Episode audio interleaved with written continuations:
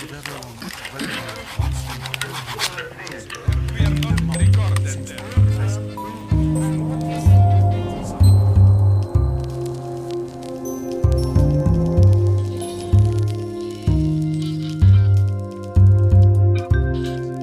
til Institut for Vild Analyses læseklub. Jeg hedder Rasmus, og øh, med mig i dag, der har jeg Jeppe, Bodil og Ella. Øhm, vi har ikke Brian med os i dag, som er desværre blevet forhindret, men han kommer med igen næste gang. Vi er nået til afsnit 3 i vores serie om penge på lommen, og den her gang der læser vi side 102 til 140, det vil sige, det er kapitlerne med titlen Nogle hårde ord og et, et, et andet kapitel med titlen På Café Blomsten. Øhm, inden vi går i gang med selve analysen, er der så en af jer, der har lyst til at sige lidt om, hvad er det for nogle kapitler, vi har læst til i dag? Ja, altså først og fremmest så øh, nogle hårde ord. Det er jo virkelig nogle hårde ord mellem øh, de to hovedpersoner, hvor man ligesom gradvist får udredet deres underlige relation, og hvor man finder ud af, hvor gralt det er stået til, øh, og hvor dysfunktionel deres øh, dynamik har været. Øh, og det er også der, hvor der sker noget lidt underligt, men det kan vi måske komme tilbage til med fortællerne. Øh, og på Café Blomsten, der ser vi jo øh, så Maggies forhold til hendes datter Sofie, om hvordan øh, hun spejler sig i øh, Sofies liv, og hvordan øh, hendes drømme på en eller anden måde bliver øh, overført til, øh, til Sofies liv. Det er også i de, nok mest den anden gang, vi har læst, hvor vi blev introduceret for det her overtema, der er bogen omkring den her ulykke på, eller hvad hedder det, øh, ikke ulykke, men øh, brand på Scandinavian Star, som ligesom er et form for, for hovedtema, som alle de syv bøger, der, der på et tidspunkt er i den her serie, ligesom øh, bevæger sig indenfor. Hmm. Ja, så vi har altså to kapitler, og som, som Jeppe siger, så handler det første kapitel øh, især om nogle hårde ord, og det her vi ligesom lærer, øh, hvordan Maggie og Kurt har mødt hinanden, men også hvordan det derfra ligesom går, går skævt, eller i hvert fald noget er, noget er, er ikke som det skal være i, i deres forhold. Øhm, og så, øh, jamen måske nu nævnte Jeppe det med fortælleren. Nu får jeg lige lyst til at, og, øh, at lige bringe det ind, helt, bare sådan øh, helt kort, uden at vi nødvendigvis behøver at dykke en hel masse ned i det nu, men jeg synes bare, det er værd at sige, der sker noget med fortælleren i det kapitel, som Jeppe siger, så det starter som, som øh, en øh, tredjepersons fortæller, og så undervejs, så kommer der sådan en inter- intervention, hvor der ligesom bare står sådan her, hvad er kærlighed? Maggie kigger på mig med et ansigt som en bøn uden indhold, som om kun bøndens form er tilbage, et infernalsk omrids. Jeg ved det ikke, søde Maggie. Fortæl, så skriver jeg det ned. Og så går vi så fra, at det er, altså hvor det før var fortælleren, der fortalte om Kurt og Maggie i tredje person, så bliver det så Maggie, der fortæller, øh, der fortæller som, som jeg-person. Så Maggie får ligesom direkte ordet nu. Øh, og så slutter det kapitel så på den, på også en lidt spøjs måde, hvor der så står, øh, Maggie hun siger, jeg kan ikke bære at fortælle så meget mere, og så står der så til allersidst, Maggie vågner på sofaen, klokken er hen imod tre, hun sætter æsler i krimin. det er sikkert også den, der spørger uhyggeligt i hende, hvem gjorde det? Der, der er flat af nat bag vinduerne. Hun er alene i den dumme, lysende firkant, en stue er. Og sådan slutter det første af de to kapitler, som vi læser til i dag, nogle hårde ord, og så begynder på Café Blomsten, som Jeppe så siger, handler om forholdet mellem, eller et møde på en café mellem øh, Maggie og, og Sofie. Øhm, okay, men med den introduktion til, hvad for nogle kapitler vi skal snakke om, så øh, lad os gå i gang med, med analysen, hvor vi hver især har valgt et eksempel fra teksten til i dag. Og øh, her vil jeg bare lige sige til, til lytteren, at vi har jo altså ikke snakket sammen om eksemplerne på forhånd, så det man får som lytter, det er heller ikke sådan nogle flotte, færdigtænkte analyser, som bare sådan skal formidles i en forelæsning. Nej, det man i stedet for får, det er øh, kollektiv tænkning, som det ligesom udfoldes live, kunne man sige, eller udfoldes i praksis. I hvert fald, hvis det går godt, Øh, det kan også være, at øh, det ikke bliver til så meget andet end bare sådan en famlen efter nogle af de betydninger, som teksten er fuld af. Det, øh, det får vi se. Men øh, lad os starte med, øh, med dig, Ella. Vil du ikke øh, fortælle os, øh, hvilket eksempel fra teksten du har valgt? Jo, jeg har valgt et på side 117, som er et øh, eksempel, der kommer lidt i, i slutningen af den her øh, refleksion, som Maggie har over, ligesom hvordan hun, eller en forhandling Maggie har i, i forbindelse med hendes, hendes forhold til Kurt, hvordan hun ligesom, øh, jeg ved ikke, den indledende forelskelse er ligesom på en måde dampet en lille smule af, eller i hvert fald har den lidt taget en anden form, fordi hun også er begyndt at se nogle andre meget ubehagelige sider af Kurt, øhm, og de er ligesom et stykke ind i deres, øhm, deres ægteskab. Øhm, men det her med, at hun stadigvæk har en, en meget stor kærlighed til Kurt, men at han samtidig også gør hende fortræd og er ubehagelig, øhm, det, det forsøger hun ligesom at forhandle i en, i en blanding, som også indeholder, at hun selv øhm, og hun selv har en vis nydelse ud af at være den, der ligesom kan få lov at, øhm, og, øh, at være den, Kurt kommer til at sige undskyld for, at, jeg, at han har været så, så øh, øh, dårlig og, og behandlet hende på den og den måde. Altså hun kan godt lide også at, og ligesom, øh, forestille sig, hvordan at de har en eller anden form for kærlighed, hvor hun kan ligesom, øh, hun er, jeg ved ikke, øh, hans eneste ene eller sådan noget, og hun ligesom kan, kan være i en position, hvor hun kan få lov til at tilgive ham for en masse ting. Øh, men det krakelerer ligesom langsomt, og så det er bare et lille stykke per på side 117, hvor der står, øh, men ja, jeg kom hjem fra Berlin. For første gang længe var jeg bange for at være alene. Jeg havde brug for Kurt. At jeg nu ikke længere bare var forelsket i ham, men havde brug for ham for at overleve, gjorde mig redselslagen. Det, der hidtil havde beskyttet mig, var en tro på, at jeg egentlig slet ikke behøvede en mand, at mine chancer var størst alene, at jeg til enhver tid kunne sætte mig på et tog og snart efter betragte det hele som en fjern og sær blomst, en uforklarlighed blandt mange. Nu kastede jeg mig ud i det ene, ud i skænderier, men desperation, jeg ikke har kendt før. Væk var den fromme og masochistiske selvglæde ved tavsheden, tilgivelsen. Øhm, der var ingen grænser, intet slut, slutpunkt. Vi var begge to redselslagene, og vi førte hinanden længere ud. Og det er ligesom noget, som i, i næste, i næste lille, lille sektion, der, der står der, øh, der begynder de på en måde et, et nyt kapitel i deres liv, øh, lidt ind i, ind i dårligdommen, eller sådan, hvor de flytter til den her øh, gård i Nyborg. Ellers har de ligesom boet i byen. Øh. Og det er også øh, her, hvor at, øh, hun har været i Berlin, øh, fordi hun er, hun er blevet gravid og skal ligesom finde ud af, hvad hun, hvad hun skal stille op med det på en måde, men ender så ligesom med at, at tage tilbage. Mm. Ja. Er der nogen, der vil sige yeah. noget om uh, det, som Ella læste højt?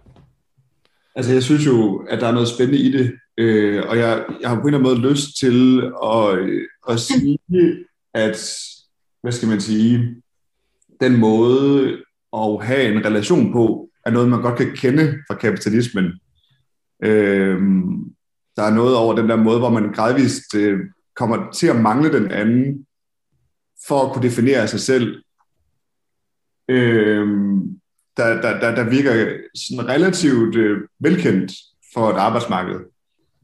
Øh, og jeg kan ikke lade være med at sidde med den der fornemmelse af, at øh, kastet mig ud i skænderier med en desperation, jeg ikke før kendt, øh, er den der øh, nærmest, øh, i hvert fald hvad man kalder i psykoanalysens, den hysteriske position, hvor man, øh, hvor man insisterende holder fast i, er jeg virkelig den, du siger, jeg er? Hvor, hvor det veldefineret på en eller anden måde fordufter, og hvor man på en eller anden måde må lede med lys og lygte efter en eller anden mulighed for en definition. Sidste gang talte vi også om melankolien, ikke? Øhm, altså det, det, det, det er meget sjovt, at det er melankolien, der på den måde fører til den der hysteriske position. Mm. Jeg, jeg hæfter mig faktisk også lige præcis ved den sætning, det der med, at nu kastede jeg mig ud i skænderier med en desperation, jeg ikke før har kendt. Øh, måske også fordi jeg tænkte på, at der ligesom siden han står i bogen, at den der desperation og skænderierne forsvinder igen. Øhm, fordi deres forhold ligesom bliver mere, jeg ved ikke, man kan sige, sådan serialiseret og mindre intenst. så på en måde, så det der med desperationen, det er ligesom, siger noget om, hvor meget der, hvor meget der er på spil. Øhm, og jeg tror også, at, at Jeppe, du måske også har fat i et eller andet i forhold til det der med sådan en hy- hysterisk adressering af, af den anden, øh, hvor man ligesom henvender sig til manglen i, i den anden. Øhm, hvorfor, hvorfor er du sådan her, når du burde være sådan her? Eller hvorfor gør du sådan? Hvorfor siger du sådan? Er det for at, at, være, at påvirke mig sådan? Det er måske også væsentligt lige at sige her, at når vi bruger ordet hysterisk, så handler det ikke om, at det er sådan et, øh, et nedladende begreb. Vi, vi bruger det et begreb, som øh, Jacques Lacan han opererer med, som øh, er den her form for position, som netop er den, der, øhm, der, der adresserer den, den såkaldte store anden, og ligesom øhm, altid øhm, påpeger, at, øh, at øh, den store anden ikke er store anden nok, eller sådan, at, øh, at du burde gøre de her, de her ting, for at du rigtig er den, som jeg tror, du er. Den, som hele tiden stiller spørgsmålstegn ved, hvorfor magten ikke opfører sig, som magten bør opføre sig. Så man ligesom kan få, få, et, få en ordentlig magt, eller sådan, der gør, der gør samfundet øh, godt, eller, eller sådan nogle ting. Og det er ligesom lidt den position, måske Maggie har her i forhold til Kurt, hvor hun siger, øh, eller hun ligesom hun, bliver, hun henvender sig måske til Kurt i sin desperation, eller sådan med, med en desperation, og siger helt ærligt, altså, du, du burde ikke øh, være på den her måde. Hun, hun, hun kæmper for, at Kurt skal være en bedre version af Kurt, eller sådan. Øhm, eller at ægteskabet skal fungere, og Kurt ligesom... Øhm, hun, hun er ikke bange for længere, at Kurt øh, den, der dømmer hende. Hun er, hun er ligesom øhm, klar til at, at være den, der på en måde øh, øh dømmer Kurt for at, at sige, Kurt, du er ikke Kurt nok. Øhm, og det er på den måde, hun er i den hysteriske position, kan man sige. På mange måder, så i det her system er, er hysterikere noget af det mest coole, man kan være, synes jeg. Fordi det er sådan dem, der vil noget mere. Mm. Øh, dem, der vil have mere viden, der vil have mere retfærdiggjort det, der er. Øh, og det er også dem, der finder ny viden. Øh, forskere, folk, der spørger til ud over rammerne. Det er også en hysterisk position. Så, så øh, så det synes jeg er en rigtig god pointe, eller, eller at man skal forstå det. Øh, i hver, om ikke neutralt, så synes jeg i hvert fald godt, at man også skal forstå det positivt. Det synes jeg... Jeg synes, at, ja. Undskyld. jeg vil bare gå videre til, til at snakke om ellers tekststykke, men hvis du har mere om hysterikeren, så... Nå, der, jeg havde faktisk lige, måske bare en lille ekstra ting. Øh, det er fordi, ja. lige nedenunder, der står der jo, øh, øh, Kurt kunne ikke længere klare byen, så jeg vil også væk. Jeg var ligeglad hvorhen. Og jeg tænker nogle gange, den, der, den hysteriske position, som øh, I alle sammen meget fint har øh, outlinet, øh, på en eller anden måde er, er ret interessant her at spørge, hvordan er man hysterisk? Og jeg kan ikke lade være med at tænke, at øh, det, det, det, det, er en må, det, det er en melankolsk, øh, lad være med at handle-agtig måde at være øh, revolutionær på. Det er en måde, hvor man, øh, hvor man nægter til handling, og derved øh, faktisk på en eller anden måde sætter mere tvivl i, i mesteren, end ved, end ved faktisk at have gjort et egentligt oprør. Øh, jeg, altså en parallel til det er jo José Saramago's øh, en beretning om klarsyn, hvor, hvor en by falder sammen, fordi folk stopper med at stemme, øh, og de bliver nødt til at militæret ind. Øh, også en øh, ret kendt analyse af Zizek. Mm. Så, så bare lige for at forstå, Jeppe, er din pointe sådan, at at det fører ikke rigtig noget godt med sig, den, den her form for, for måske, måske hysteriske position, hvor, at, hvor de sådan, der er også en form for, altså de kan, de kan lige præcis blive ved med at have det her forfærdelige forhold, fordi de bekræfter hinanden i, i, det her, i den her position. Øh, og, og det her med, at de ligesom flytter ud af byen, når du så nævner det, så, altså, så tænker jeg også, det er også en form for, en form for flugt. Så det kunne måske have været mere, øh, hvad kan man sige, øh, rigtigt eller progressivt, eller hvad man skal sige, og, og, og stå fast øh, øh, og ligesom blive der, hvor man er, og insistere på, her hvor jeg er nu, er, er, er rigtigt, så i stedet for ligesom bare at flytte til noget, flytte ud af byen, og så håbe på, at det er det, der løser det, så skulle man have stået fast på noget andet. Er det det, der er parallellen til det her med øh, ikke at stemme? Nej, nej, parallellen var mere for mig, tror jeg, øh, og øh, outline deres, deres dynamik over for hinanden, øh, og sige, at der er en, der er en mester i, i, i Kurt på en eller anden underlig måde, og det, at Maggie ikke handler, at hun udviser ligegyldighed, er ligeglad med, om de flytter eller ej nærmest, eller er ligeglad, hvor det henne ikke tager ansvar for det. Jo, på den måde er et stille oprør. Det var faktisk øh, mere øh, den ligegyldighed, jeg ville øh, knæve ind til. Mm. Right. Altså man kan sige, der er i hvert fald, det, det giver god mening i forhold til, at øhm, altså alting kan jo også øh, falde sammen, hvis der er nogen, som, det handler ikke kun om, at man ligesom, at man øhm, at man, altså, man skal opretholde noget, kan man sige. Så hvis man, hvis man, hvis man lader være med at give det den energi, om det er en god eller en dårlig energi, eller sådan en god eller dårlig øh, handling, eller, eller dynamik, man har gang i, så det, at man trækker den tilbage, kan godt, kan man sige, i hvert fald ødelægge det. Men, men jeg tænkte på, ligesom i, i det her eksempel med dem, der så trækker deres, lad være med at stemme, øhm, i stedet for for eksempel normalt ville man skulle tænke på, at man ville stemme på nogle andre, eller man ville gøre oprør, så ligesom at det, det er et andet slags oprør, og så man bare trækker sig tilbage fra samfundet på en måde, eller så undgå at stemme. Øhm, jeg, jeg tænkte på det her med, at der står til allersidst i afsnittet, det, det jeg læste op, øhm, der var ingen grænse, intet slut, slutpunkt. Vi var begge to redselslagende, og vi førte hinanden længere ud. Altså man kan sige, der tror jeg, du har ret, Rasmus, i det her med, at de, de, de flytter virkelig øh, eller de flytter måske ikke væk fra deres problemer, men de tager, jeg ser det måske mere som om, de tager deres problemer med et sted hen, hvor de virkelig kan få lov at folde dem ud. Øh, I den forstand, at øh, det fungerer ikke for dem i lejligheden, men, øh, men på gården, der kan de ligesom måske få lov at, at virkelig øh, cementerer deres problemer som en struktur, der, der, der dominerer dem resten af deres liv. Altså der kan de få lov til at Maggie er inde i huset, og Kurt han er ude i skuret, og så behøver de ikke snakke til hinanden øh, det meste af dagen.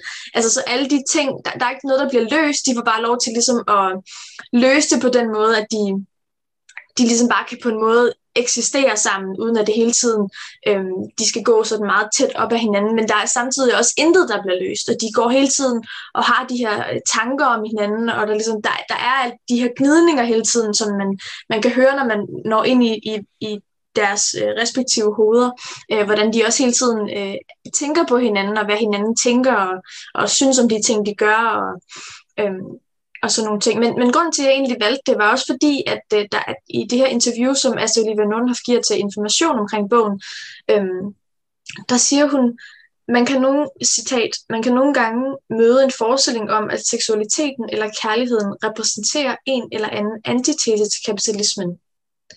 Øhm, for mig var det en vigtig grundpille at øh, ligge, at det gør den ikke. Øhm, der er ikke, øh, der er ligesom ikke nogen frigørelse der, siger hun. Og man kan sige, øh, her er i hvert fald en kærlighed, som, som øh, som ikke er en antitese til kapitalismen. Altså sådan, kan man sige, den, den kærlighed, som Maggie udtrykker andre steder, hendes, her er det så også måske en anden form for afhængighed af Kurt, men hun, hun siger flere gange, selvom at, at Kurt er meget ondskabsfuld over for hende, og, og, og altså også fysisk øh, øh, voldelig over for hende, at, at hun elsker ham på trods af det.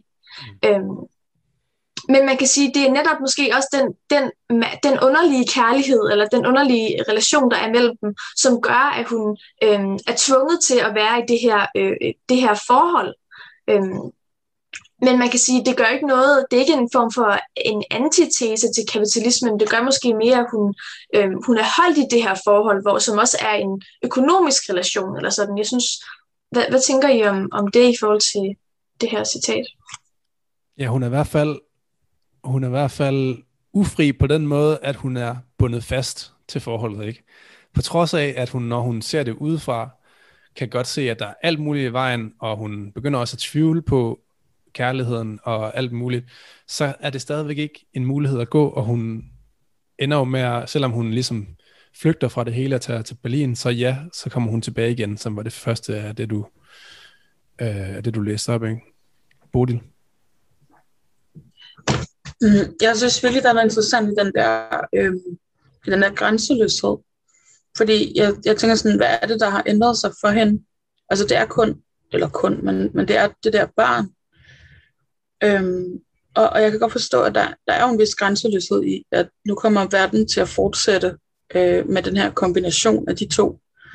Øh, og barnet lever videre med, efter de dør, og får måske selv børn. Og, altså der er, sådan, der er en eller anden sådan genetisk grænseløshed, eller som binder dem sammen.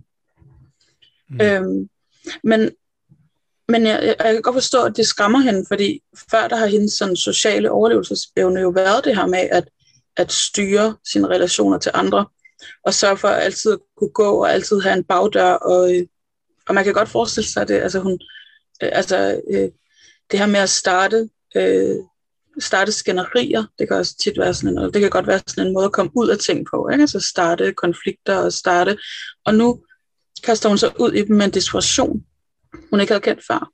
Fordi hun har måske ikke den mulighed for, at, at det kan blive slutningen på det her.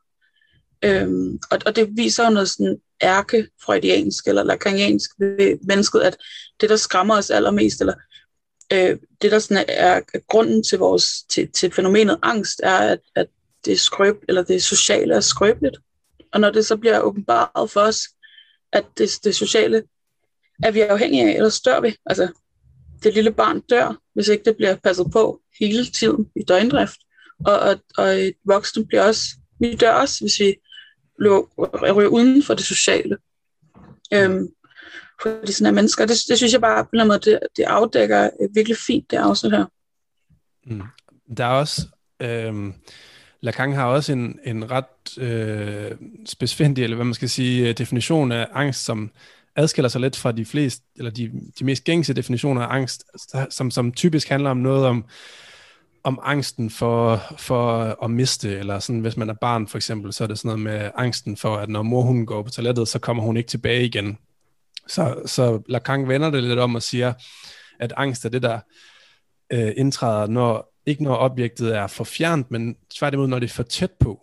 Og, og det er som om, at, øh, at der der er noget ved det her med, at de flytter, flytter til Nyborg, og, øh, og øh, nu er nu er Maggie helt alene med, med Kurt, og hun har på en måde sin faste position der, og nu kan hun det der med, at lige præcis, at nu kan hun ikke længere bare flygte, som hun har været vant til før. Altså hun har netop lige præcis hendes position hidtil i, jamen, i livet, men også i, i ordenen, det har jo været det der med, jeg tror, vi har snakket om også, at hun er ikke i stand til at tage et job, simpelthen.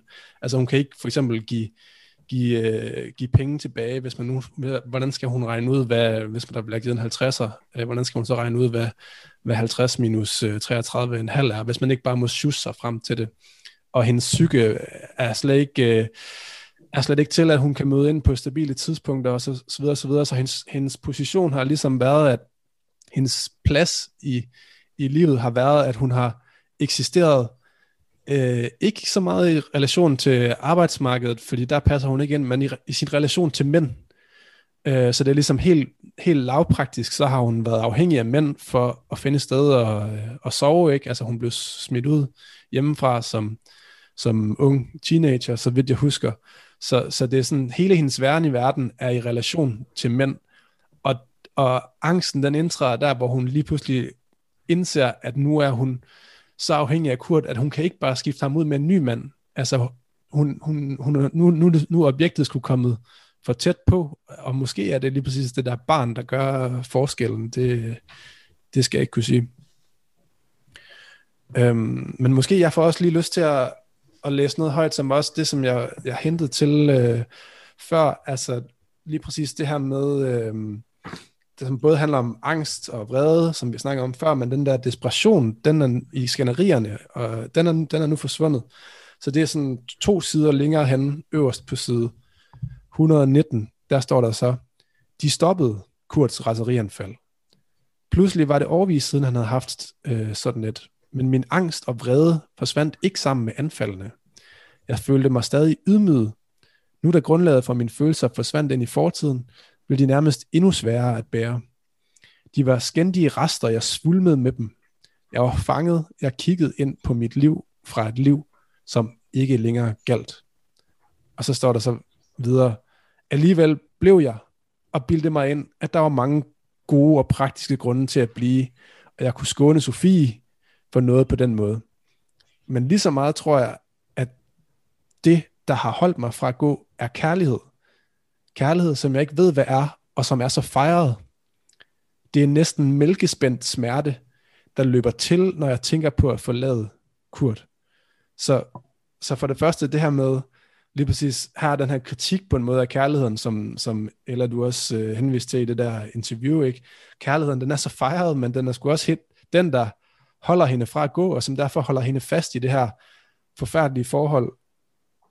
Øhm, ja, og så, men så er der også den her, som jeg godt kunne tænke mig at spørge jer til, øhm, altså det her med, det er næsten mælkespændt smerte, der løber til, når jeg tænker på at forlade Kurt. Det synes jeg er et vildt interessant billede, det her med mælk, der løber til i brysterne. Er den, hvordan skal vi forstå det, tror jeg? Har I noget bud på det?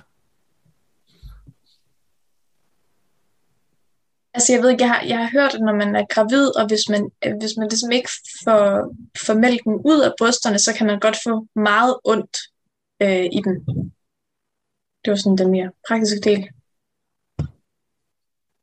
Ja, og så, men så er der vel også et eller andet med det, med det billede, som, altså det er sjovt at bruge sådan en biologisk metafor, synes jeg, fordi der er jo også et eller andet med, med den der, men når mælken løber til, så er det jo, meningen er jo lige præcis, ja, mælken løber til først, og så kan det gøre sådan, så kan det gøre ondt, men måske også være en lille smule lystfuldt. Det ved jeg ikke helt, om der er sådan et behag i ubehaget.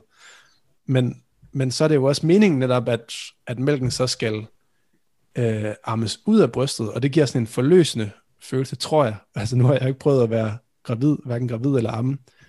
Øh, mm. Så jeg ved ikke helt om, hindrer det til, at det ligesom, at der vil, det sådan bliver helt spændt, når hun tænker på at forlade ham, og den spænding, den kan ligesom afløses ved at forlade ham, eller ved at glemme tanken igen, og blive jeg, jeg tror mere, jeg tænkte den mælkespændte smerte som en relation til det der barn der, en, en reference til det. Men jeg kan sagtens se, hvad du også øh, øh, forstår, men, men jeg, jeg tænkte, det var en klar reference til, at den smerte på en eller anden måde altid har involveret det der barn, og altid kommer til at centrere sig om, om, om, om øh, Sofie og hendes person, og hvad der sker med hende, og de potentielle fremtidsudsigter.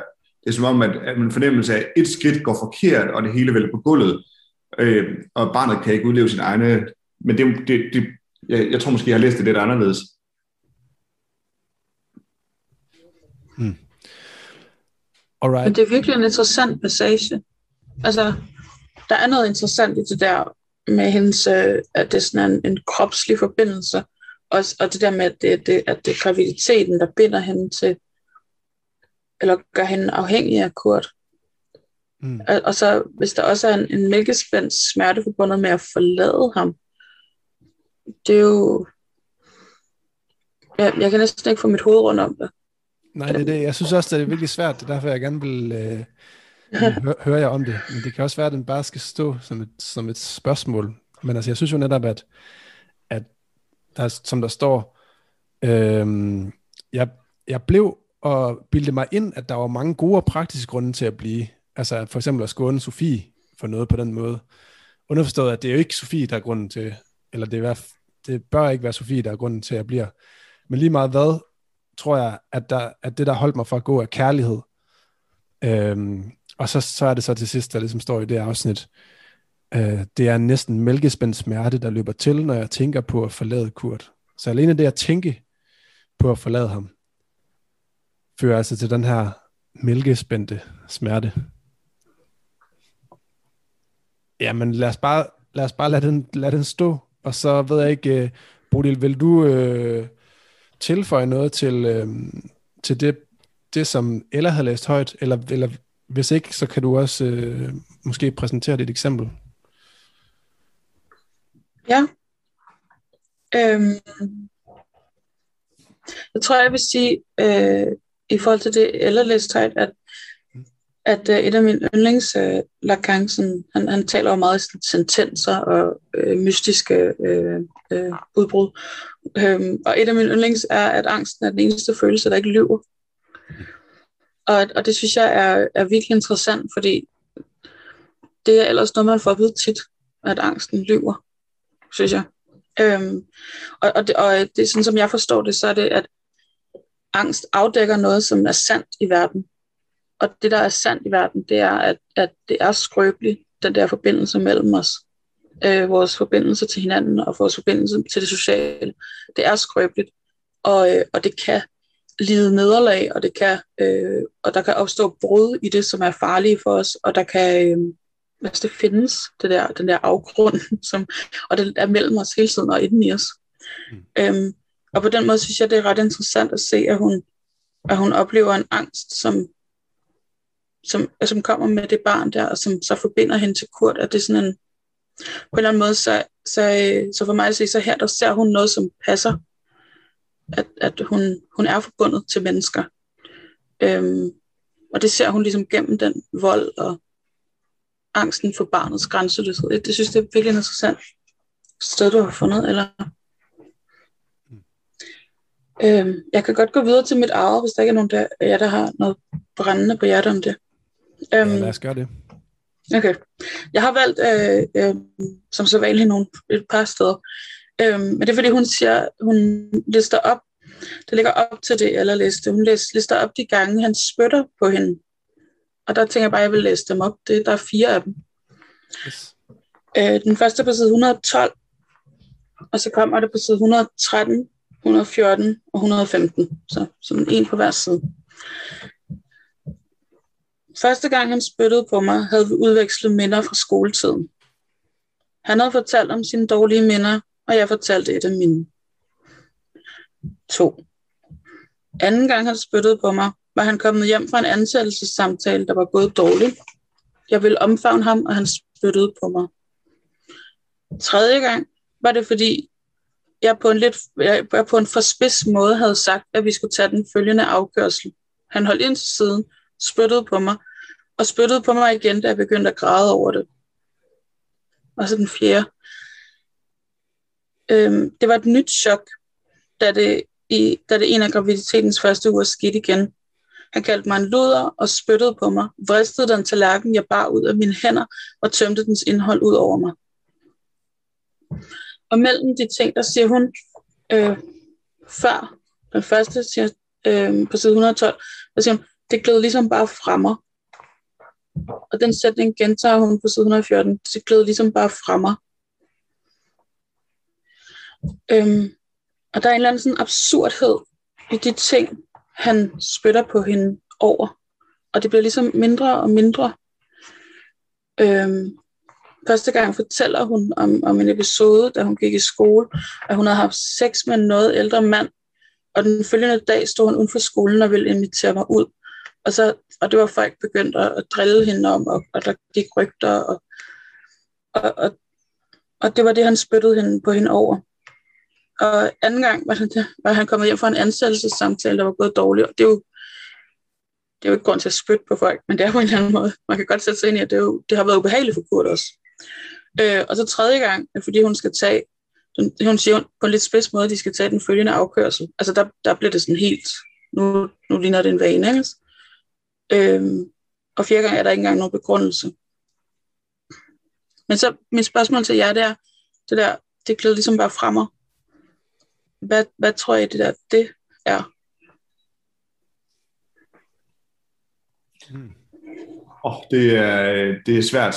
Altså, det, det er jo sådan på en eller anden måde en rytme, eller en bane, eller altså, jeg kan ikke lade være med at tænke, at det er rytmen og vanen, at man vender sig gradvist til, at noget sker på en måde, og så på en eller anden måde, så, så bliver det også meningsfuldt på sin egen lille façon, og så bliver man i det, til trods for, at det, fordi det bliver tilvendet, øh, og at så får du lov til at fortsætte, øh, fordi man på en eller anden måde får, øh, får overdøvet øh, tvivlen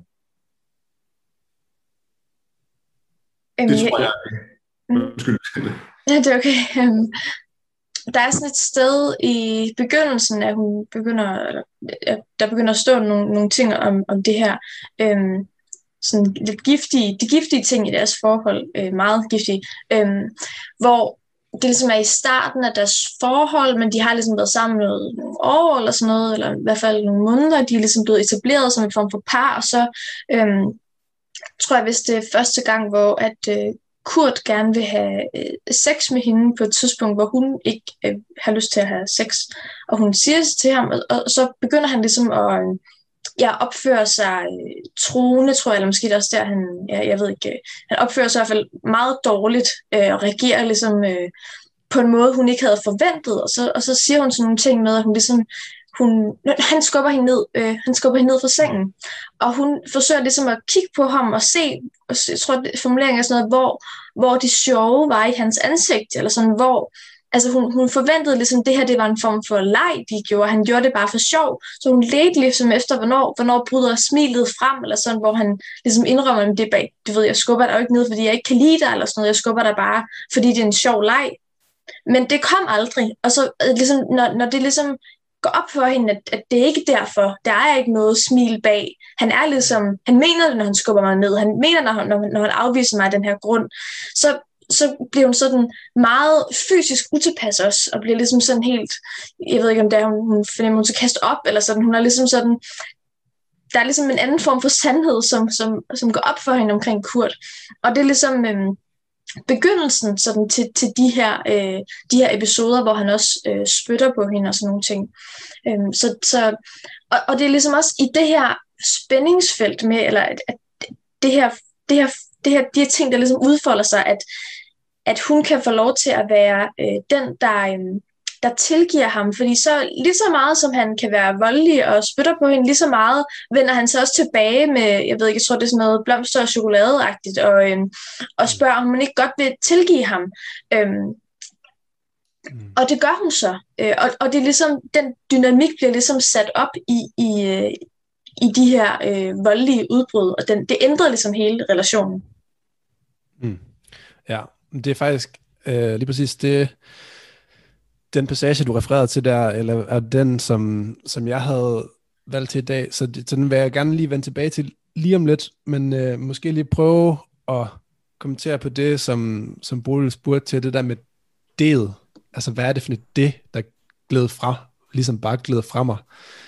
Øhm, og jeg synes, det er et svært spørgsmål, men også øh, interessant. Øhm, på forrige side, på side øh, 111, der står der noget om, der er en aften, jeg særligt husker, står der allerøverst på side 111.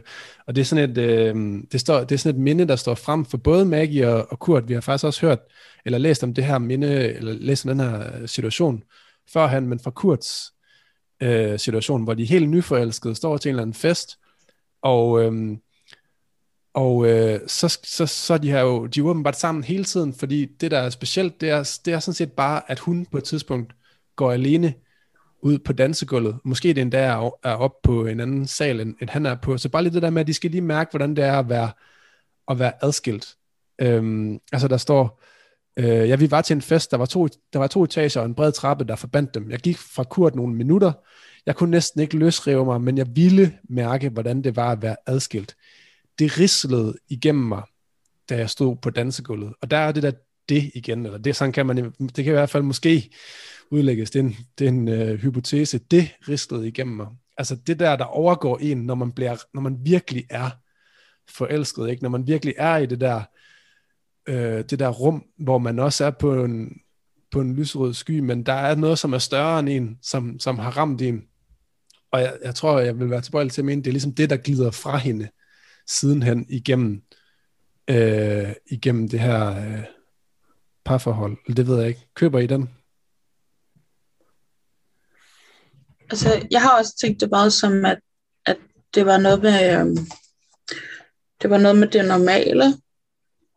Øhm, jeg tror egentlig, at det er, den kombination af alle de ting, I taler om. Altså, det er sådan en det. Altså den sætning, jeg kom til at tænke på det fra, som jeg kender det fra, det er, når man spørger, hvordan går det? Altså, det, der er svaret i Danmark, øh, det er fint.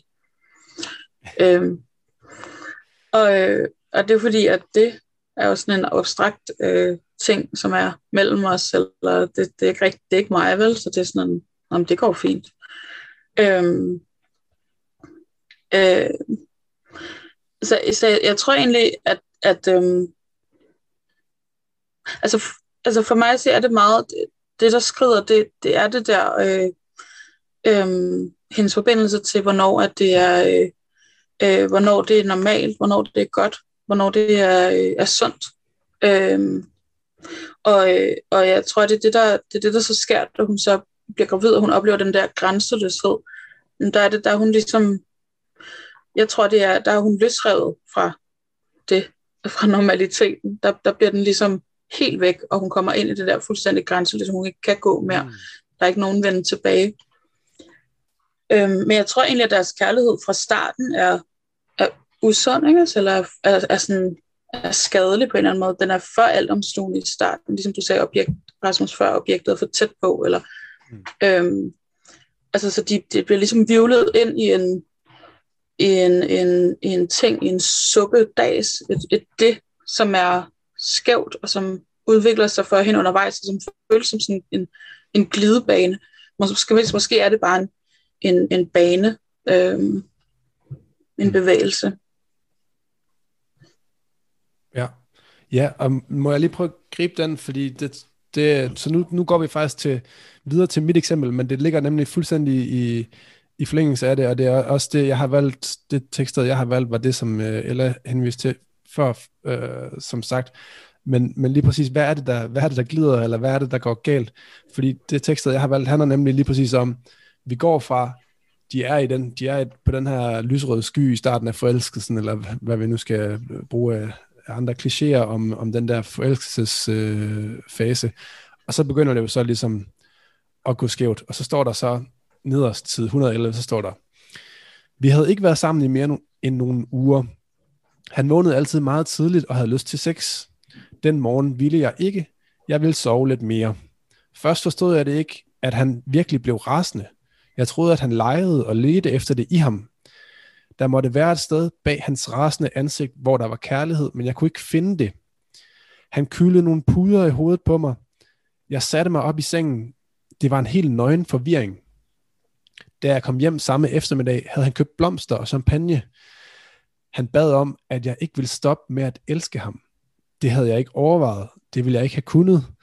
Jeg forstod ingenting. Jeg tænkte, at han spillede rollen som forelsket lidt overdrevent, men også at hans hæftighed var rørende, storslået. Så kommer det der, det gled ligesom bare fra mig. Det var den samme forvirring, da han en aften i raseri over, at jeg var gået hjem fra en fest tidligere, end han havde lyst til, skubbede mig ud af sengen. Jeg ville, at det måtte, måtte være en slags leg.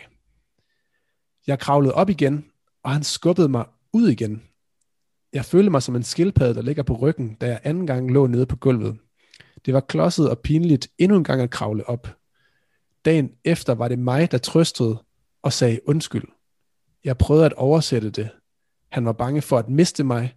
Det var det, han var rasende over. Han elskede mig bare for højt. Og jeg måtte have gjort noget forkert, når den mand, som jeg kunne give lykken, var ulykkelig. Og det er især den sidste sætning der, som jeg synes er interessant. Øhm, og jeg måtte have gjort noget forkert, når den mand, som jeg kunne give lykken, var ulykkelig. Ja, altså, det er noget, man hører igen og igen, synes jeg, fra når man hører øh, fortællinger om folk, som har været i sådan nogle øh, toksiske øh, forhold, som, hvor der er en meget dominerende part. Det, det er meget, så vidt jeg ved, sådan klassisk, at man ligesom, øh, at, at offeret forsøger at forklare, hvordan offeret selv er skyld i den situation på alle mulige måder. Øhm, jeg tror også i, i forlængelse af det, at det her, øh, det, det omtalte det, som det nu måske er blevet, øh, som også er, er det her afsnit, at det er intet mere eller mindre end, øh, end hele den måde, hun, hun, hun forestiller sig, at verden hænger sammen på, som ændrer sig. Altså, øh, det her, den måde Kurt opfører sig på, det er ikke noget, der giver nogen form for mening for hende. Det var over, at det kunne hun ikke forestille sig overhovedet øh, i hendes, øh, ligesom, det var slet ikke det forhold, det, det, de havde. Pludselig, det er, en, det er en helt ny side, det er noget, hun aldrig vidste var inde i Kurt, som pludselig kommer ud, øh, som hun nu, i det her afsnit, du læser op, forsøger at forstå, hvad er det, altså hvordan, øh, og så ligger hun der på ryggen som en, og føler sig som en, som en skildpadde, eller sådan, altså hun, hun er fuldstændig øh, overrumplet og magtesløs over, at, øh, at det her andet pludselig viste sig at være øh, inden under også være en i Kurt eller sådan. Øhm, så det er jo, øh, og det er jo også der, hvor den her refleksion kommer i forhold til, at øhm, så må det jo alligevel være hendes skyld. Øh, det, er jo, det, er jo, det synes jeg er interessant at se, hvordan kan det, hvordan kan det være, den person, vi tænker, som, som den person, vi tænker Maggie er, hvordan kan det så være, at det er det, der ender med at blive hendes forklaring? Øhm, men man kan sige, at Maggie er måske... Øhm, det, det synes jeg, det står for lidt i kontrast til nogle af de andre ting, vi har set, hvor Maggie er sådan en person, som almindeligvis øh, ikke lavet til at se sig selv som en, der har en, en stærk agens eller næsten plads i verden. Altså hun er en, der nærmest øh, der svæver i et parallelt spor til, hvad der sker omkring hende, og det er hun på en måde godt klar over. Altså også den her, øh, tror jeg, det, det afsnit, jeg læste op, så var der det her med, at hun, hun havde forestillet sig, at hun kunne bare sætte sig på en bus, og så ville det hele nærmest bare være glemt, og så kunne hun bare starte et nyt liv. Der er altså nogle her øh, sådan forskellige øh, fraser, der minder den nogle forskellige steder i bogen, hvor hun ligesom øh, hun drømmer sig meget væk og, kommer, og tænker på sådan nogle øh, sjove små ting, der ligesom fylder for hende, men som altså om, jamen, jeg ved ikke, hvad den her genstand, hvad er det for en, eller hvorfor ser den sådan ud? Sådan den her meget øh, barnlige tilstand, hvor, hvor mm, verden er, ligesom ikke har sat sig i sten for hende, som den måske har, øh, når, man, når man bliver lidt ældre nogle gange, eller i hvert fald sætter sig på en anden måde. Men i det her, det der situation, der, øh, der er hun indspundet i det her forhold, hvor hun, altså hun er meget til stede, hun er meget tæt på objektet, synes jeg også er en, en fin måde at sige det på, på, på lakaniansk. Øhm, og, og er ligesom øh, tvunget til at være en form for, for agent, eller tvunget til at, at, at finde ud af, hvordan hun skal handle i det her, øh, nye, den her nye situation. Men det, det er for mig at se meget atypisk Maggie, så det er, det er en, en situation, som definerer hende som person på en helt anden måde, det her forhold, end øh, synes jeg, nogle af de ting, vi ellers har set. Øhm. Ja, jeg kommer til at tænke på øh, Lacans begreb om den store anden, som er... Øh, altså som er det her, øh, den garant, der ligesom er for den sociale verden, øh, og for verden i det hele taget. Øh, og som øh, et klassisk spørgsmål til den store anden er, hvad vil du mig? Det, det, er sådan, det render vi rundt og spørger, hver gang vi er i tvivl om en eller anden social regel, så tænker vi, hvad vil den store anden mig i den her situation?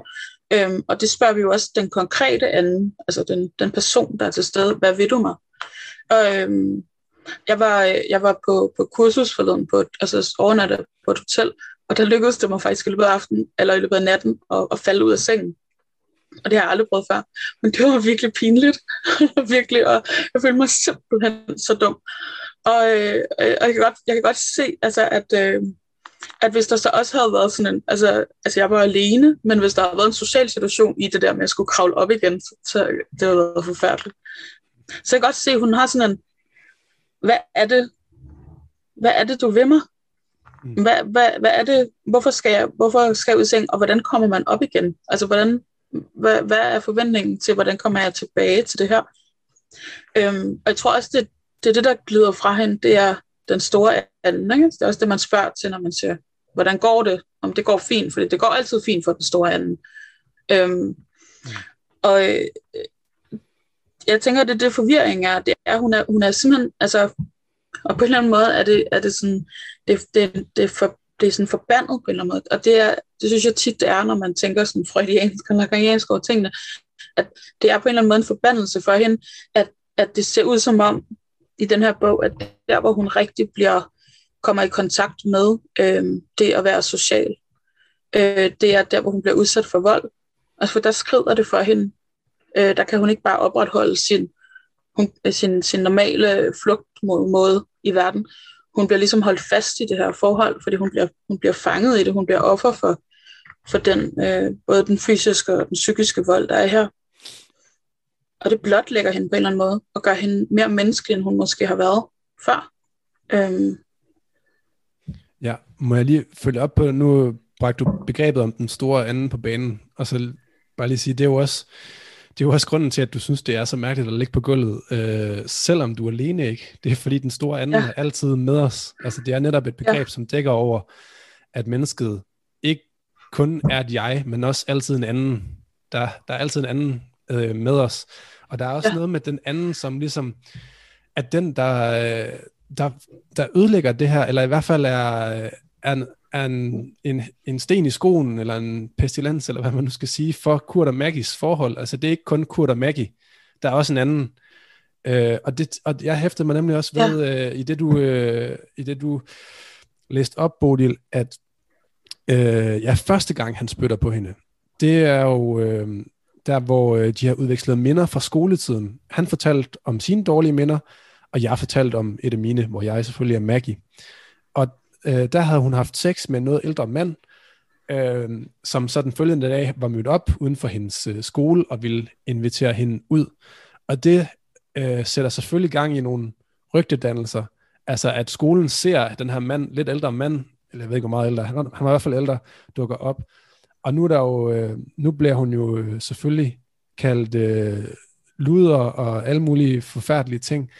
Og det er det netop ikke, altså det siger netop ikke noget om, øh, altså jeg tror netop, at det, der er så hårdt for, for Kurt, er øh, ikke det, nødvendigvis det, som, som Maggie har gjort, men det, at den anden synes, at det er noget forfærdeligt, hun har gjort. Altså, at det, det, skal hun, det er hun en luder, og det skal hun straffes for, og derfor spytter han på hende. Ikke? Så han ser ligesom også Maggie gennem den andens øjne. Vil du tilføje noget, Jeppe? Ja, altså det var måske også bare lige øh, den sentens, der kommer til sidst om, at øh, Maggie jo kan give lykken, og Kurt er ulykkelig, og hvor efterlader det så hende.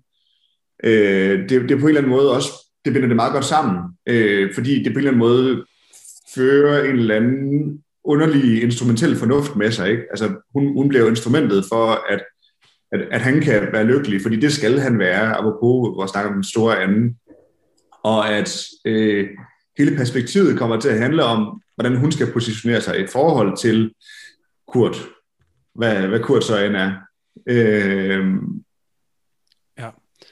ja. Og i forhold til det med lykken, så kan man sige, der er jo alle mulige ting i dag, i vores samfund i dag, som kan bilde os ind, at, øh, at de kan give os lykken. Øh, især, især alle mulige produkter og varer, man kan købe. ikke. Altså Coca-Cola, this is it. Her får du, her får du lykken. Øhm, får du det? Men ja, der får du det. Der får du det. This is it.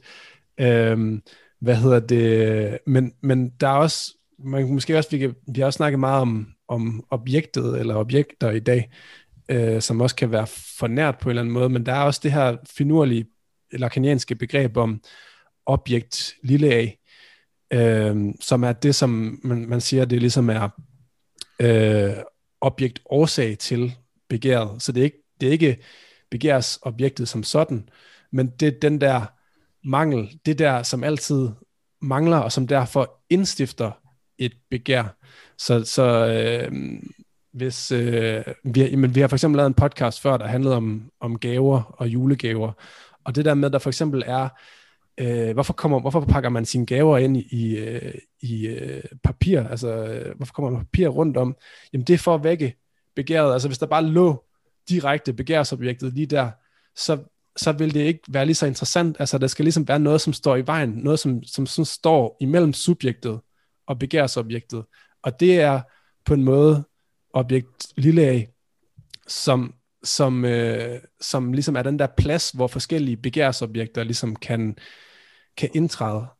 Og så, så vil jeg sige, et sted, en måde, hvorpå man kan definere objekt lille a, det er også, at det er det objekt i dig, som er mere end dig. Øhm, og det synes jeg kan give mening til en eller anden måde, den måde, hvorpå Kurt han ser Maggie. Altså fordi det er som om, han, der er noget, han ser i hende, som er mere end hende, og som han, han derfor sådan, at det er nærmest grunden til, at han, han ødelægger hende. Altså hun er altid noget mere noget andet end, end, end det, som han lige begærer, eller det, som han gerne vil have, eller, eller hvad ved jeg. Og ja, nej Jeppe, vil du lige kommentere på det? Nej, men jeg synes bare, det var en, for det første fantastisk god øh, analyse, og fedt at få lille A med. Øh, jeg kan ikke lade være med så at tænke, fordi du siger, at Kurt øh, ser Maggie som sit lille A. Jeg kan ikke lade være med at tænke med øh, øh, i, øh, hvad hedder den, A Perfect Guide to Ideology, den der meget øh, famøse film af Zizek. Derfor har han jo også sagt, vi har berørt, berørt øh, at Maggie har den melankolske tilstand. Og der siger han jo, øh, sådan, synes jeg i hvert fald ret famøst, at øh, at den ultimative melankolske tilstand er at tabe begæret selv. Og det er som om, at øh, Maggie jo mere eller mindre mister sit begær Øh, og derfor måske også, og det åbner måske på en eller anden måde også op for, at hun kan se sig selv som kun værende instrumentet for lykken for den anden, ikke? på en eller anden måde, fordi det er ikke længere, altså det er ikke hendes eget begær, det vedrører, så hun bliver nødt til at optage andres. Hmm. Ja, det er rigtigt. Det er som om, altså hvis, hvis begæret er ligesom grundet i en mangel, jeg mangler et eller andet, derfor står jeg op om morgenen, og derfor har jeg noget at, at give mig til. Øh, så hvis man mangler en mangel, det er det, som der definerer, øh, definerer øh, sådan en øh, melankoli, ikke? Altså, så har jeg slet ikke nogen grund til at stoppe om morgenen. Hvad, hvad skulle jeg overhovedet gøre, gøre, gøre det for? Og det er måske lidt mm. derhen af, Maggie, hun er, hun, har, hun ender med ligesom at have sådan en virkelig kedelig øh, eksistens, hvor hun sådan er, er lidt, øh, men ikke rigtig, ikke rigtig gør noget, og der er nogle ting, der skal fikses og gøres, som det gør hun ikke rigtig. Øh, der er også nogle andre steder, hvor hun, hvor hun også er, er lidt noget andet, og mere, og mere end, end bare det. Altså, hun er også noget for sin datter, og, og så videre. Men hvis jeg lige må også vende tilbage til det der med, altså det, det der er i Maggie, som er mere end Maggie, er også, man kan sige nærmest, altså Maggie er nærmest en, en myte, står der faktisk et sted. Øh, der står nemlig, øh, lige inden Maggie bliver jeg-fortæller, så står der, Øh, det er et af de steder, hvor, øh, hvor øh, det er helt i starten af Kurt og Maggies forhold, så, øh, så, så siger Kurt, du er vild, du er så vild, gentog han. Var der et sted, et lille aflukke i Maggie, der godt forstod, at de var ved at gøre hende til en myte. Det ville blive muligt at efterleve, vil hun ikke kendes ved det. Så de er ligesom i gang med at lægge en myte eller noget ned over Maggie, som hun ikke kan efterleve. Øhm, altså det, at hun, der er noget i hende, som er mere end hende, vil altid gøre, at der er den her, øhm, det her problem i den måde, som, som, øh, som Kurt øh, ligesom øh, ser hende på. Jeg synes også, der er noget interessant i, altså de der passager, hvor, hvor han, han spytter på hende. Altså det er som om, hun enten er, er for meget eller for let. Altså det er klart, at når hun er en luder, fordi hun har været sammen med en lidt ældre mand i skoletiden, så hun, så hun for meget, ikke? Der er helt klart sådan et, øh, det der famøse, eller jeg ved ikke om det er famøst, men det der luder Madonna-kompleks, ikke? Som, som, som hun lider under, som er sådan en klassisk, virkelig, øh, altså som man kan genfinde rigtig mange steder i vores øh, patriarkalske samfund, ikke? Altså, enten, altså første gang, øh, nej, ja, første gang der går noget galt, ikke? Det som jeg læste højt, det var nemlig, der var hun Madonna, der ville hun ikke have sex med ham. Det var det, der var problemet. Og derfor blev han virkelig rasende. Altså, han vågnede op meget tidligt og ville gerne have sex, og hun ville ikke have sex. Der er hun Madonna. Så der er hun for lidt. Der, der, hun, der vil hun ikke nok. Der giver hun ikke nok. Men så første gang, han spytter på hende, der har hun tydeligvis været for meget. Der har hun været, der har hun været en luder. Der har hun givet for meget ud af sig selv. Der er også noget andet med det her for lidt for meget øh, fra begge synspunkt, fordi der er nemlig de her, der, der er flere episoder i det her øh, kapitel, øh, øh, hvor, hun, hvor hun ikke vil have sex med ham. Øh, og øh, den ene gang ender hun med at gøre det alligevel, og hun siger, at det gør ondt, fordi hun spænder imod. Og den anden gang, der bliver hun overrasket over, at hans reaktion på, at hun ikke vil. Øhm, og så, øhm, og så siger hun på side 100, transition. Hvis jeg skal råde unge piger til én ting, så er det, at man aldrig skal gå i seng med en mand, der kalder en sådan, altså kalder en en luder. Hvis man ikke, elsker, hvis ikke, ikke hvis man elsker ham. Man bliver ødelagt af det. Og så efterfølgende kommer der en afsnit, hvor, hvor det netop er alt for meget, at hun, jeg elskede ham grænseløst. Øh, jeg synes, han var det eneste menneske, som rigtig kunne forstå mig. Samtidig viser mig en ømhed, jeg ikke tror, noget menneske havde gjort før. Det var en fuldstændig hengivelse, som om jeg faktisk levede i ham, bevægede hans celler, når jeg fortalte. Jeg genfandt mit eget liv i hans bevægelser, men det var blevet forvandlet. Men han havde båret det, og båret det tilbage til mig, kunne jeg også selv bære det. Og jeg nærede en næsten uoverskuelig ømhed for ham. Jeg vil gøre alt. Jeg vil bære alt og trøste. Det der med, jeg har noteret, mens jeg læste, så der står usundt i min maven. Øhm, det der, jeg vil gøre alt, hun vil bare ikke have sex med ham. Altså, der er sådan en, øhm, hun vil gøre alt, men intet på en eller anden måde. Eller der er sådan en, det, det er for meget og for lidt på samme tid. Altså, jeg tror helt klart, den, sådan, den, den kønnede dimension, kan man sige, som jeg synes ligger, øh, er, kan være relevant at snakke om i også det, du læser op her, Bodil. Øhm, det synes jeg også, jeg ser i det her, du snakkede om, Rasmus, med det sted, hvor Kurt siger, at du er så vild, Maggie. Altså der, og det der med, at de ligesom, at de øh, er ved at opbygge den her øh, myte om Maggie, eller sådan, og det tænker jeg på en måde passer ind i sådan meget øh, klassisk, øh, også øh, lakaniansk analyse af ligesom den kvindelige position i det, i det patriarkalske samfund, det som jeg læser Lacans, øh, den her øh, øh, køns, øh, de her kønspositioner.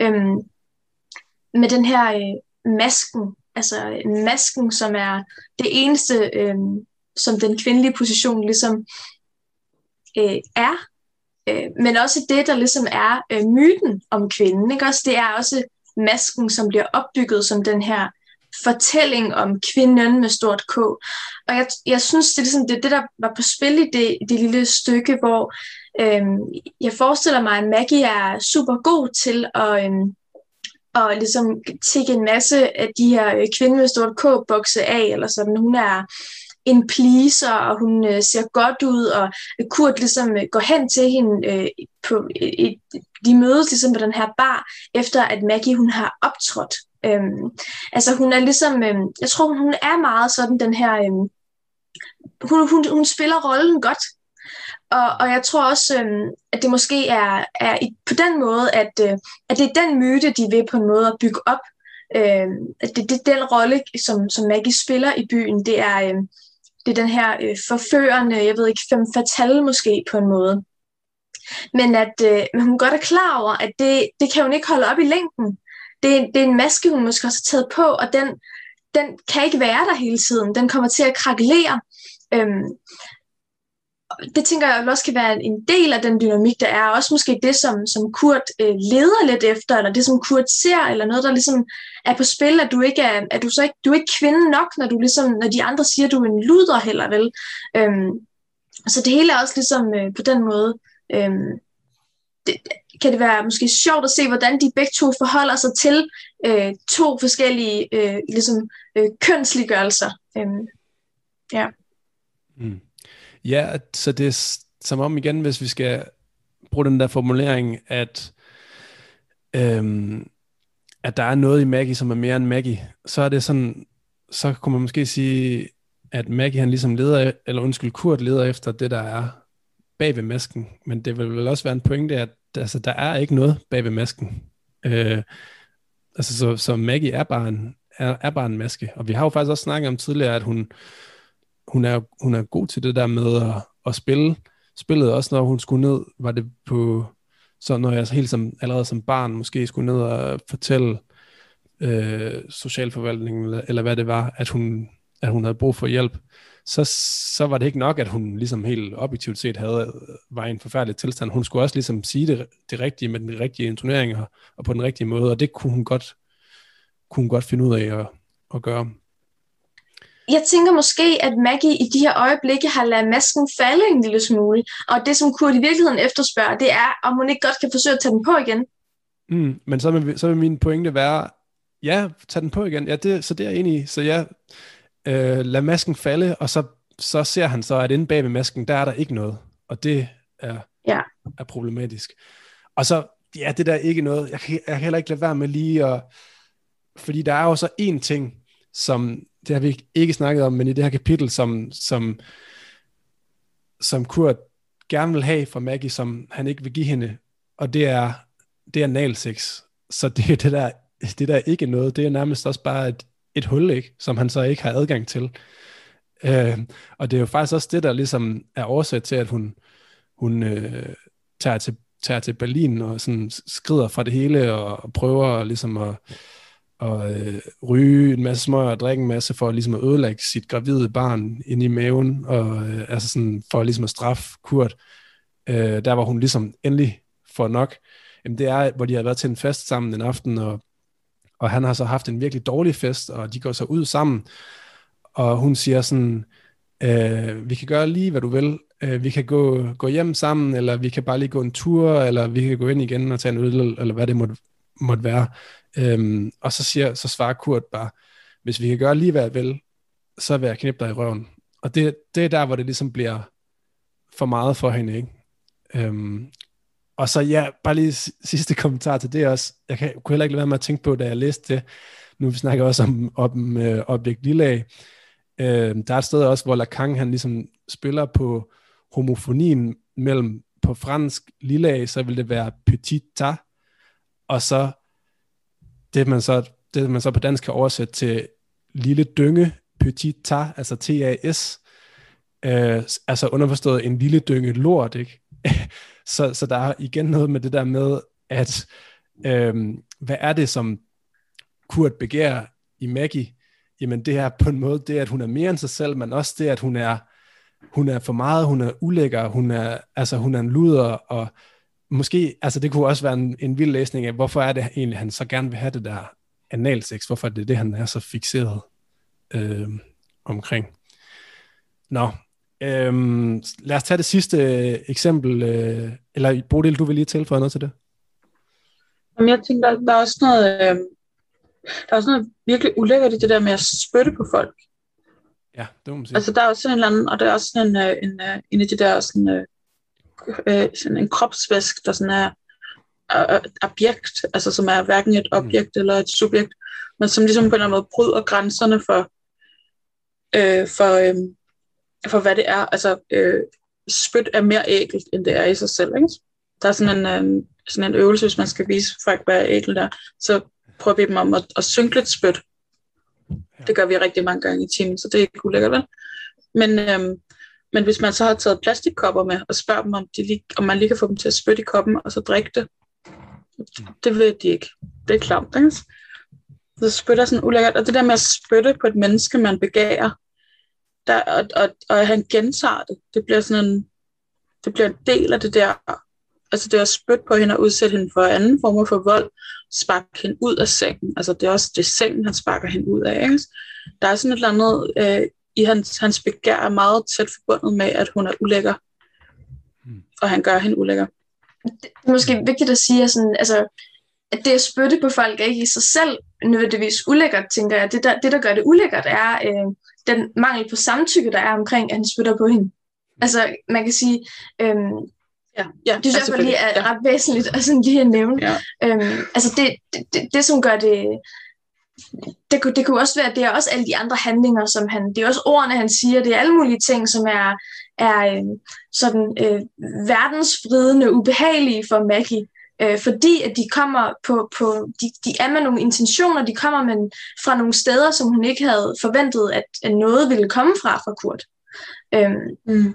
Jeg tror i forhold til det her med, med, øhm, med analsexen, eller sådan det, den måde, det ligesom bliver brugt på, eller sådan, så tror jeg, at du måske har ret, øh, øh, Rasmus, men jeg ser også, man kunne godt måske sige, at, at det, at han, han godt kunne tænke sig at, at at have analsex. Man kan godt forestille sig, at det for Kurt hang sammen med, øhm, med han måske var lidt hysterisk, og han siger, at du ikke er, er den her fem fatale for eksempel nok. Du er ikke den her øh, kvinde, som er, øh, som ligesom, jeg ved ikke, er vild eller sådan nok. Øhm, så det måske, at, at på den måde, han er lidt, lidt hysterisk. For jeg tror på en måde, at, at, øhm, at det, det er også den, den, der, hvor masken måske falder, er, de her steder, hvor det, det er de steder, som Kurt også får øje på, men det er også, den falder også, når hun er i Berlin, eller sådan, når hun får lov til bare at øh, ligge i sin seng øh, i hele dage, og jeg ved ikke, øh, øh græde og være... Øh, være fuldstændig ikke, ikke have sin maske på, ikke være en kvinde med stort K, men nærmest bare på sådan, jeg ved ikke, the brink of existence eller sådan. Mm. Øhm, så jeg ved ikke, men, men den måde, som det her analsex bliver brugt på, er ligesom som en form for våben, eller sådan. Det er ligesom, øh, det, det er virkelig et sted, han kan prikke til hende. Og det er måske også der, det kommer ind det her med, at han, altså det, det er en magtudøvelse, ikke også? Det er en måde for ham at sige, øh, jeg har magten over dig ligegyldigt hvad. Hvis du, vil, hvis du virkelig vil give mig alt, men så er det det her, som du ikke kan give mig, som jeg vil have. Øhm, og det er ligesom en måde for ham at, at, at, at sige, jeg har den fulde kontrol over dig. Øhm, så jeg tror, det er også måske på den måde, man skal, man skal forstå det. Mm. Yes. Jeppe, vil du ikke uh, fortælle os, hvad har du valgt fra, fra dagens tekst? Jo, altså jeg, øh, jeg har jo lyst til at fokusere lidt på, på Maggie, og ikke så meget relationen øh, og måske, det kan ikke adskilles til, jeg er klar over, men, øh, men fokusere lidt mere på, hvordan, øh, hvordan objekter ændrer sig for Maggie igennem, øh, i, i hvert fald hvor vendepunktet kommer. Vi har hele tiden talt med, at hun har sådan lidt en underlig omgang med, øh, med objekter generelt, at hun øh, Øh, kigger på døde øh, dyr på vejen, øh, har, altså, ser alting øh, gå under, øh, mangler et begær, så hun opfatter alting ret nøgternt. Og nu, øh, nu vil jeg komme med et eksempel, som på en eller anden måde markerer overgangen. Og selvfølgelig er det jo Sofie, der markerer overgangen. Konteksten er, at de sidder på Café Blomsten, og at, øh, og at øh, Maggie føler sig akavet, øh, føler sig dum, føler sig mindre intelligent og øh, bliver på en eller anden måde også en lille smule ængstelig over øh, hendes relation til sin egen datter, som, som på det tidspunkt er ret øh, fjern, virker det til fra hende. Så jeg læser op på side 127. Øh, en fantasi former sig i hende. Der er nok nogle måger over vandet. Hvis man deler fantasiens lydbillede ud, er det mågernes skrig, man kan høre, nogle jernkæder, der skiftvis spændes og slappes, lavmælte øh, samtaler imellem de øvrige gæster på Fortorvscaféen på havnen. Det er forår, tidlig sol. Der er stadig en kulde i vinden. Sofie sidder over for Maggie og griner, som om hun kender dette liv, Maggie har drømt frem. Hun kender den amerikanske, den kinesiske sol. Hun kender den enkle, men lækker morgenanretning på tallerkenen den lille plastikbeholder med noget sødt og fremmedartet at smøre på brødet.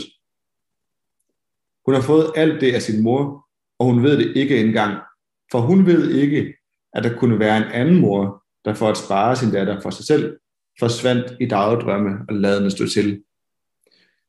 Øhm, selvfølgelig skal vi berøre det sidste øh, i citatet, men, men, men jeg, jeg synes bare, det er meget vigtigt at lægge mærke til, hvordan øh, Øh, Sofie markerer overgangen, fordi der er objekter der. Altså, du, du starter med at bare beskrive, at der er nogle måger, der er, noget, øh, der er nogle jernkæder, der, der rasler.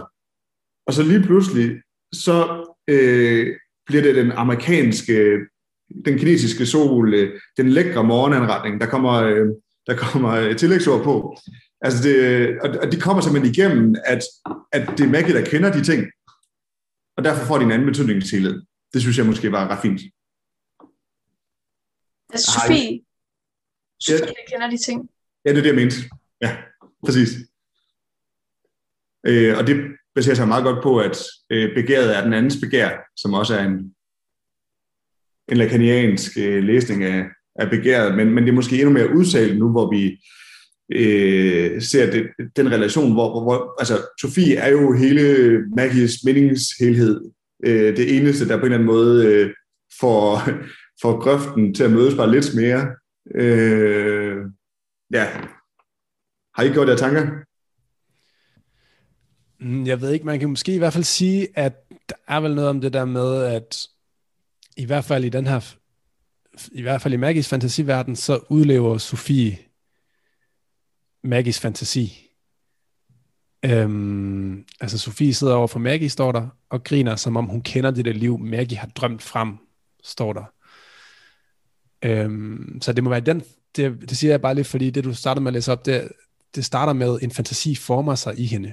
Og så mm. tænkte jeg bare lige, i hvilken forstand er det en fantasi, men der er noget med det der med, at Maggie har i hvert fald givet afkald på en hel masse ting, for Sofies skyld, for at hun kunne leve det liv, som måske Maggie gerne ville have levet, det ved jeg ikke, men det er i hvert fald, Sofie har jo, det, hun virker rimelig, hun er i hvert fald på en universitetsuddannelse, og kan, kan snakke øh, øh, altså har, har et flot akademisk sprog og kender til cafélivet og objekterne på den måde, som, som du snakkede om, ikke?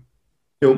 Er det ikke også noget med det, som at Maggie har øh, sørget for ikke at fortælle Sofie en masse ting om Maggies eget liv, jo. for på en måde at øh, ikke at lade det forvirre situationen, eller ikke at lade det forvirre øh, det, det mulige liv, Sofie kommer til at leve. Altså for hun ikke skal gå rundt og tænke, tænke over de ting, øh, som, som Maggie har oplevet, som på en måde ikke skulle, at skulle arve de traumer, som, øh, som Maggie har, og som, som Maggie ligesom ruder rundt i, øh, og hendes forhold til Kurt. Ja, det, for mig er der næsten sådan et eller andet frelseperspektiv i det. Altså at holde, holde viden fra døren. Øhm, Helt klart. Mm. ja, jeg ved ikke, om, om det måske stopper lidt der, men det var om ikke andet en, øh, en måde på en eller anden måde at gå ind i deres relation generelt, og på en eller anden måde få Sofie med på banen. Jeg, jeg synes, der er noget meget interessant i forhold til øh, det punkt øh, senere hen, hvor øh, det går op for øh, Maggie, at den kæreste, Sof- eller Sofie har fået en kæreste, og at den kæreste er en kvinde.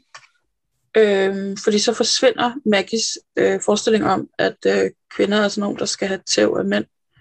Eller, altså, det er bare, jeg mener, det, det behøver ikke, altså, kvinder kan, kan også godt tæve hinanden. Det, men det, det er ligesom om, så det der, for, det der er sådan lidt relevant, det er det, der foregår inde i Mac, Men det er på side 138.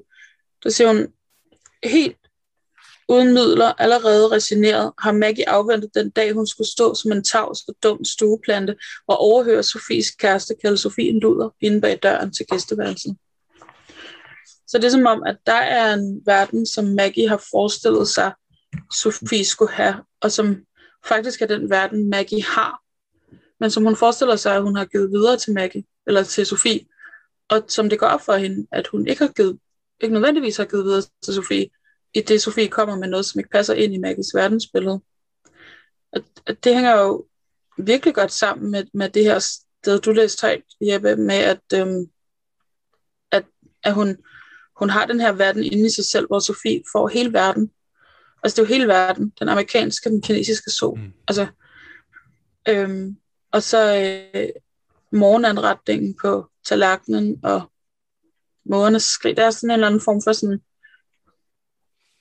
øhm, harmoni, i, som, hun ikke har, som hun ikke har givet hende, og som Sofie ikke ved, hun har givet hende. Og, og så finder hun ud af, at måske har hun i virkeligheden ikke givet den der kaos videre, eller al, al volden videre. Ja.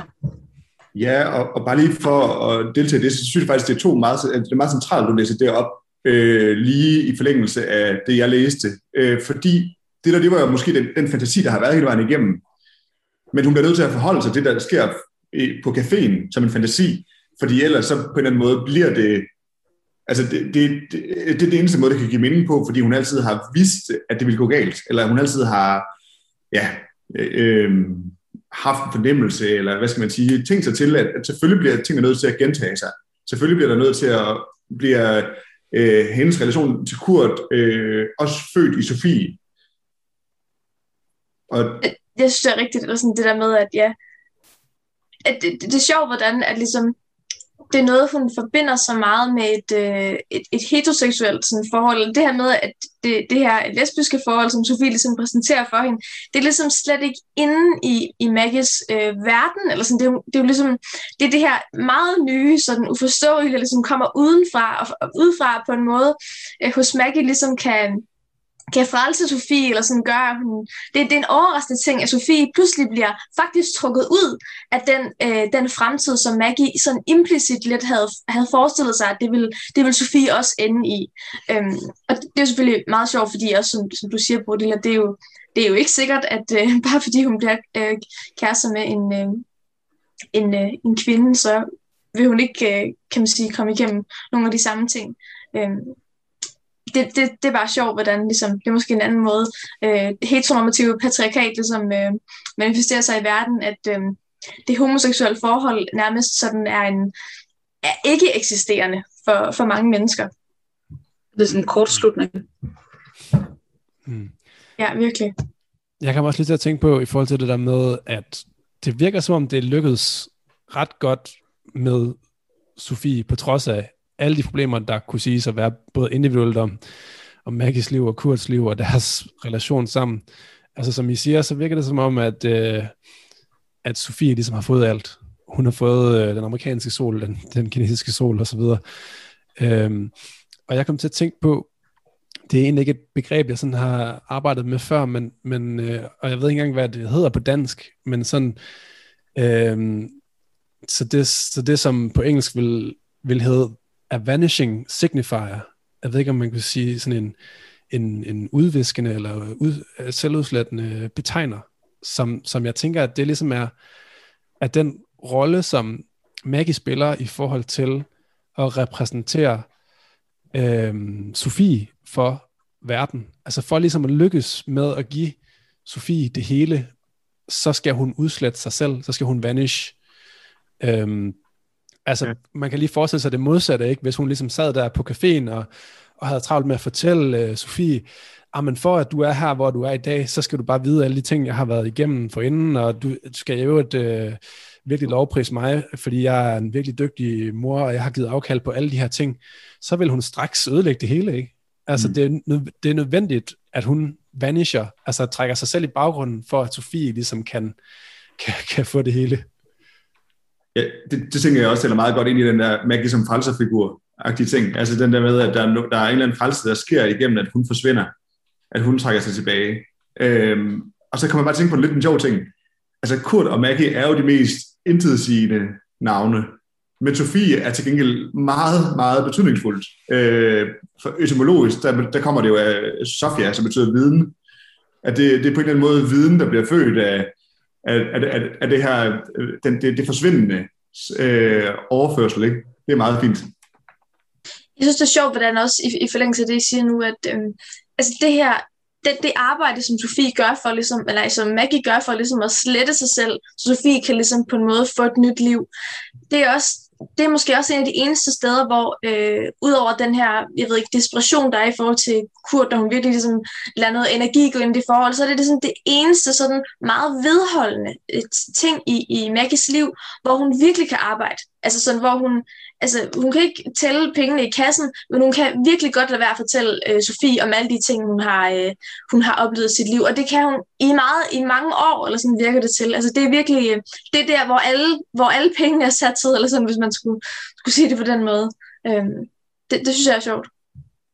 Mm. Det er i hvert fald det, der vidner om, at, at jeg tror, at jeg er ret i, at det her med, at Sofie ligesom er den, bliver i hvert fald den helt afgørende drivkraft hos, hos Maggie. Øhm, også det, der gør, at hun, hun siger, at det, det giver bedst mening for hende at være hos Kurt, det, det forsøger hun at ligesom rationalisere sig frem til ved at sige, at det er bedst for Sofie og sådan noget. ting. Hmm. Vil du tilføje noget, Bodil? Øhm, ja, jeg tænker, jeg tænker det her med, at øh, visdommen, Sofie, der bliver født af, øh, af den forsvindende øh, betegner, det synes jeg var meget, meget fint. Men, og så tænker jeg, der er jo også en vis øh, frygt forbundet med, med, fra Maggie med, hvad Sofie så bliver til. Altså hun taler om, om mm. på side 129, så nu kan hun ikke undgå at frygte, at, for, at studiet forklarer Sofie noget, som hun selv kun uhyggeligt aner, at Sofie, øh, at kunne, Sofie kunne slå op i en bog og finde sin mor blottet. Altså der er sådan en, der er sådan en, at, at Sofie på en eller anden måde bliver sådan en træden ud af, af det, Maggie har, det liv, Maggie har levet, og, og, og, og dermed også repræsenterer en eller anden form for sådan afsløring af, af Maggie, at alt det, hun har holdt hemmeligt. Mm. Øhm, hvilket, øhm, hvilket jeg tænker hænger meget godt sammen med, med, med Maggies forhold til andre mennesker. Der er sådan en, der er sådan en ukontrollerbarhed i, i eller hun, hun arbejder med at, hun, hun overlever ved at kontrollere andre mennesker, men Sofie kan hun ikke kontrollere. Mm. Øhm, altså også det der med, at hun spørger, Sofie spørger Maggie, om hun var feminist, og så øh, og Maggie ved ikke, hvad hun skal svare, fordi hun ved ikke, hvad det er, Sofie mener, eller hun, hun ved ikke, hvad Sofie vil have, hun svarer. Det er sådan et, øhm, mm. øh, hun ved ikke, om det er en bebrejdelse. Nej, det er som om, yes. jeg synes også, det var en virkelig fin, en virkelig fin sted, øh, som, som jeg huskede meget klart efter at have, have læst det. Altså det der, hvor der er virkelig en generationskløft der på en eller anden måde, hvor, hvor Sofie spørger, mm. spørger Maggie sådan, er, var du egentlig feminist som ung mor?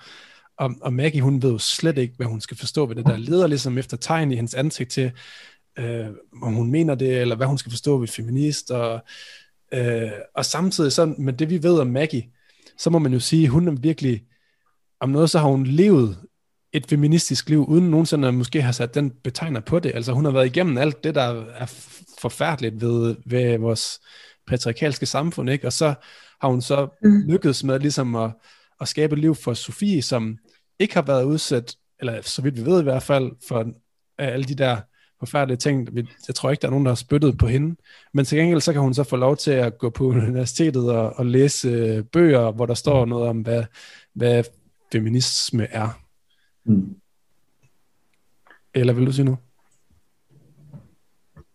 Øh, ja, der, der er det her begreb, jeg tror, det er ikke helt øh, epistemologisk ulighed, men sådan, det er noget derhen af, eller sådan, mm. øhm, som jeg synes, er, ja, det, det er værd helt klart at tænke over, hvordan at, øh, Sofie har nogle andre også begreber til rådighed. Øhm, og det, det synes jeg også lidt kommer tilbage til det her, der var i starten. Jeg tror, i første kapitel, vi læste, at vi snakkede lidt om, at, at øh, fortælleren ligesom siger, at Maggie har været udsat for nogle voldtægter, men det vil Maggie, sådan vil Maggie ikke selv betegne det. Øh, og det, det mm. synes jeg ligesom, øh, ja, det, det, det taler ligesom også ind i, i den her, mm. den her snak. Men jeg synes helt klart, noget af det, som man kan se i det her afsnit med Sofie, men også bare generelt bogen, er noget af det, som Astrid Olivia Nordenhoff bare virkelig er god til. Altså det er at, at virkelig invitere os ind i hovederne på de her mennesker og forstå, hvordan øh, de, de, de de er, hvordan hele deres eksistens hele tiden bliver forhandlet i forholdene til hinanden. Altså, også som vi så, øh, ligesom, ligesom at, at Maggie forsøger at aflæse tegn i Sofies ansigt for, hvad hun skal sige. Den der usikkerhed, der hele tiden er forbundet med, hvordan de, hvordan de siger, hvad, hvad de siger, og hvordan de så ligesom også skal positionere sig selv og definere sig selv. Øh, også den, vi så i helt i starten, da Kurt han, han hang den her kalender med de her undertøjsmodeller øh, op, mm. øh, og han var sådan, hvad nu hvis Maggie kommer ind nu og ser, jeg hænger den op, tænker hun så, eller hun, hun har givet den til ham, vil hun gerne have, at hænger den op, og vil hun helst have, at jeg ligesom smider den ud og siger, føj, hvor, hvor ulækkert, eller sådan, eller, eller du ved, synes han, hun er lidt sexet, jeg har den hængende her, og jeg er sådan en mandemand, der har en, en, en plakat med nogle damer, eller sådan, altså, hele den, det, det synes jeg virkelig, det er det, der gør det til en, en super god bog. Det er der, hvor man kan se uh, altså Oliver Nordhoffs uh, ligesom, uh, håndværk uh, virkelig komme frem, synes jeg. Mm. Lad os uh, runde af på det. Um, og øh, næste gang, der læser vi jo så resten af bogen, og det er fra side 141 til side 170. Og det er kapitlerne, som hedder, det ene det hedder Kurts liv passerer revy, og så til sidst er der et meget lille kapitel, som hedder Et opkald fra København. Vi håber, du vil læse med og lytte med igen næste gang.